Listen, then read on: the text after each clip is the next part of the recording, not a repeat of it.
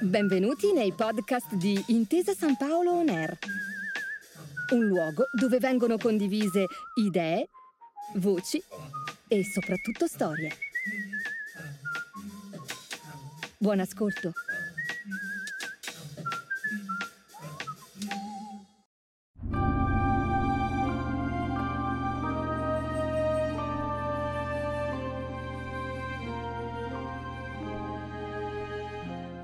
Benvenuti all'Impero Romano, una produzione intesa San Paolo On. Io sono Chantal Fantuzzi e vi accompagnerò in un viaggio dalla fine della Repubblica alla fine dell'Impero Romano d'Occidente. Oggi vedremo insieme l'ascesa e caduta della dinastia dei Severi, nonché il ritorno delle guerre civili. All'alba del primo giorno dell'anno 193, poche ore dopo l'assassinio di Commodo, i pretoriani ed il Senato acclamarono imperatore Publio Elio Pertinace. Figlio di un liberto, da giovane era stato retore e commerciante, quindi aveva comandato unità in Siria, in Britannia e in Mesia, distinguendosi sotto l'impero di Marco Aurelio contro la rivolta di Avidio Cassio. Tuttavia, la concordia tra il Senato e i pretoriani nel sostenere il nuovo imperatore durò ben poco. La rigorosa politica del risparmio di Pertinace, necessaria dopo il dissesto attuato da Commodo, gli alienò le simpatie dei soldati, che il 28 marzo dello stesso anno Istigati dal prefetto del pretorio Leto, lo stesso della congiura di Commodo, lo trucidarono nel palazzo imperiale. Saputo che il trono imperiale era vacante, a Roma si precipitarono il proconsole d'Africa Didio Giuliano e il suocero del defunto Pertinace, Sulpiciano. I due pretendenti, secondo Dione Cassio, fecero a gara a chi offrisse più sesterzi a ciascun pretoriano per comprare l'elezione. Prevalse Didio Giuliano, che mandò a morte Leto, colpevole dell'assassinio di Pertinace. Il potere ottenuto era tuttavia assai labile. Settimio Severo, governatore di Siria e Pannonia, si dichiarò allora imperatore, seguito da Clodio Albino, governatore di Britannia, il quale era stato uno dei promotori della congiura di Pertinace. Le legioni d'Oriente invece proclamarono imperatore Pescenio Nigro. Severo marciò su Roma, Invano Giuliano si barricò all'interno della città, invano confidò nell'arruolare proprio Pompeiano, il vedovo di Lucilla, la sorella di Commodo.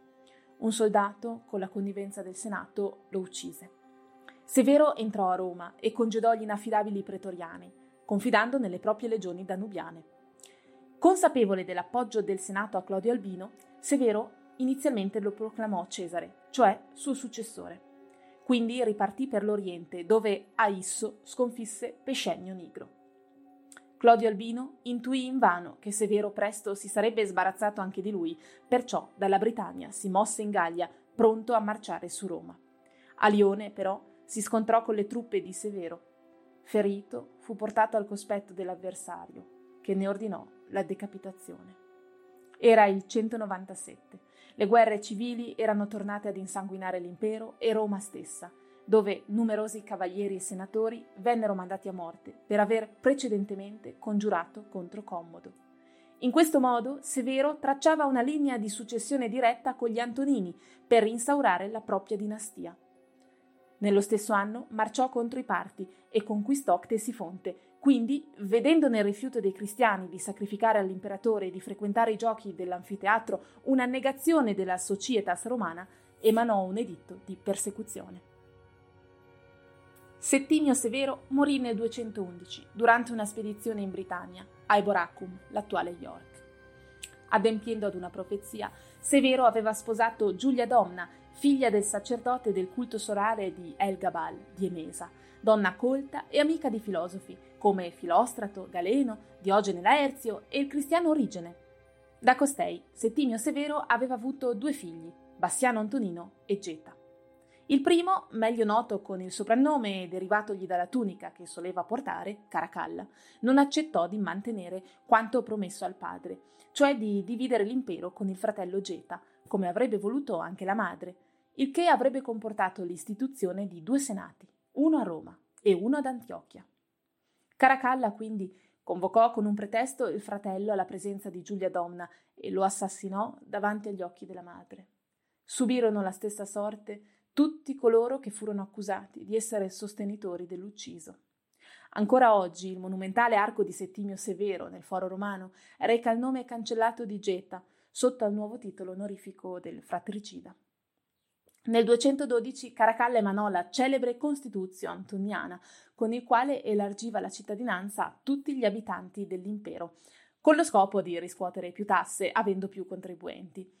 Di conseguenza l'Italia fu ridotta a ruolo di provincia e la politica economica imperiale pesò fortemente sulla capitale, sottoposta, come tutto l'impero, all'aumento delle tasse annonarie, con il conseguente moltiplicarsi dei prezzi e l'impoverimento della plebe. Emulando Alessandro Magno, Caracalla pretese in sposa la figlia del re dei Parti e quando questi rifiutò, marciò su Ctesifonte. Qui il prefetto del pretorio Macrino scoprì nella corrispondenza dell'imperatore di essere sulla lista nera. Così giocò d'anticipo e ordì una congiura, che si concluse con l'assassinio del ventottenne Caracalla l'8 aprile del 217. Alla morte del figlio, Giulia Donna si lasciò morire di fame. L'ex imperatrice aveva una sorella, Giulia Mesa. Costei aveva due figlie, con un figlio maschio ciascuna. Decise di puntare sulla prima, Giulia Soemia, madre di Vario Antonino Eliogabalo. Macrino regnò soltanto un anno. Tradito dalle truppe che a Rafenaei passarono dalla parte di Eliogabalo, fu trucidato assieme al figlioletto Antonino di Adumeno. Era l'8 giugno del 218. Elio Gabalo, imperatore quattordicenne, era pronto a stravolgere Roma. Nella capitale diede sfoggio delle proprie perversioni tra orge e banchetti, ma anche, secondo Erodiano, della propria dedizione al culto sorale per El Gabal, di cui era sacerdote, introducendolo a Roma con il nome di Sol Invictus e costruendone il tempio sul Palatino, all'interno del quale pose una meteorite nera dall'aspetto fallico. Successivamente la costruzione fu adattata ad altri scopi, ma ancora oggi sulla propagina orientale del Palatino è visibile l'imponente piattaforma rettangolare di quello che era stato il tempio del Sol Invictus. Eliogabalo sposò la Vestale Severa, sostenendo che tale matrimonio simboleggiasse l'unione tra Minerva ed Elgabal, quindi ammise la madre Soemia a sedere in Senato e rispose allo scandalo che tale innovazione destò, creando un Senato di sole donne per le matrone romane. Si propose di unire tutte le religioni, comprese il giudaismo e il cristianesimo, in un unico culto, di abolire le persecuzioni e anzi di fondere i culti preesistenti in un nuovo monoteismo. Volle essere chiamato Pio Felice e ripudiò la guerra. Giulia Mesa osservava il nipote precipitare ormai verso la rovina, dopo aver calpestato una dopo l'altra le più antiche e sacre tradizioni romane. Così lo convinse ad adottare il cugino, Alessandro Severo, il figlio dell'altra sua figlia, Giulia Mamea. Eliogabalo provò rancore e progettò di assassinare il cugino. Ma i congiurati furono scoperti dai pretoriani che il giorno seguente, contrariati, assalirono la corte imperiale. Impalarono e devirarono i cortigiani dell'imperatore, trucidarono Giulia Soemia, rincorsero Elio Gabalo che si era rifugiato in una latrina e lo assassinarono. Era il 222. Elio Gabalo moriva così a 18 anni. Gli succedette il cugino Alessandro Severo, di 14 anni, coadiuvato dalla nonna Giulia Mesa e dalla madre Giulia Mamea. Un anno dopo la morte della nonna, per volere della madre, probabilmente gelosa, Alessandro Severo dovette ripudiare la giovane sposa Sallustia, che fu esiliata in Libia e il cui padre, un patrizio romano, fu accusato di aver tramato contro l'imperatore e messo a morte. Idolatrato dall'istoria augusta come principe ideale e rispettoso del Senato, probabilmente manipolato come invece sostiene Erodiano, il giovane imperatore ridusse le tasse e fondò nuove colonie. Sotto il suo impero fu messa a morte Santa Cecilia, una delle più celebri martiri cristiane. Ma Alessandro Severo, come racconta l'istoria augusta, venerava i personaggi di Cristo, Abramo, Orfeo, Apollonio di Tiana ed Alessandro Magno. Alla ventata di sincretismo religioso si accompagnava però il preludio alla crisi. Proprio mentre la situazione militare alle frontiere dell'impero subiva mutamenti drammatici, la figura della preminente Giulia Mamea diveniva invisa ai pretoriani nel frattempo, in Oriente, il re di Persepoli, Ardashir, rovesciò l'ultimo monarca dei Parti, imponendo così al di là dell'Eufrate la dinastia sassanide. Ardashir invase la Mesopotamia, minacciò la Siria e l'Asia, così Alessandro Severo dovette condurre un'estenuante campagna contro i Sassanidi. Nel 233 l'imperatore celebrò un grandioso trionfo, fregiandosi del titolo di Persicus Maximus, ma la campagna era stata costosa e a causa del conseguente rialzo dei prezzi, il Senato iniziò ad abbandonare il sostegno al giovane imperatore.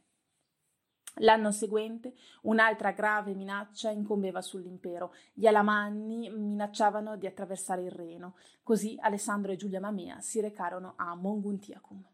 Qui Alessandro cercò di contrattare la pace, ma i soldati, irosi e umiliati, gli preferirono un commilitone trace, che Alessandro Severo stesso aveva nominato tribuno, un gigante di oltre due metri, chiamato per l'appunto Massimino il Trace. Nel marzo del 235 le legioni conferirono la porpora a Massimino il Trace, mentre i soldati di Alessandro e Mamea non protessero l'imperatore e l'imperatrice madre. Massimino avanzò contro di loro e li sopraffece a Vicus Britannicus. Alessandro Severo e Giulia Mamea furono trucidati. Si spegneva così nel sangue la dinastia dei Severi, sorta da un'unione, quella di Settimio Severo con Giulia Domna, contratta per adempiere ad una profezia nel segno del culto per Egabal, proseguita sullo sfondo delle sanguinose guerre civili, delle persecuzioni e conclusasi con due imperatori adolescenti trucidati assieme alle loro madri. Grazie per averci seguito. Io sono Chantal Fantuzzi e vi do appuntamento alla prossima puntata dell'Impero Romano, una produzione di Intesa San Paolo Neir. Grazie per aver ascoltato i podcast di Intesa San Paolo On Air. Al prossimo episodio.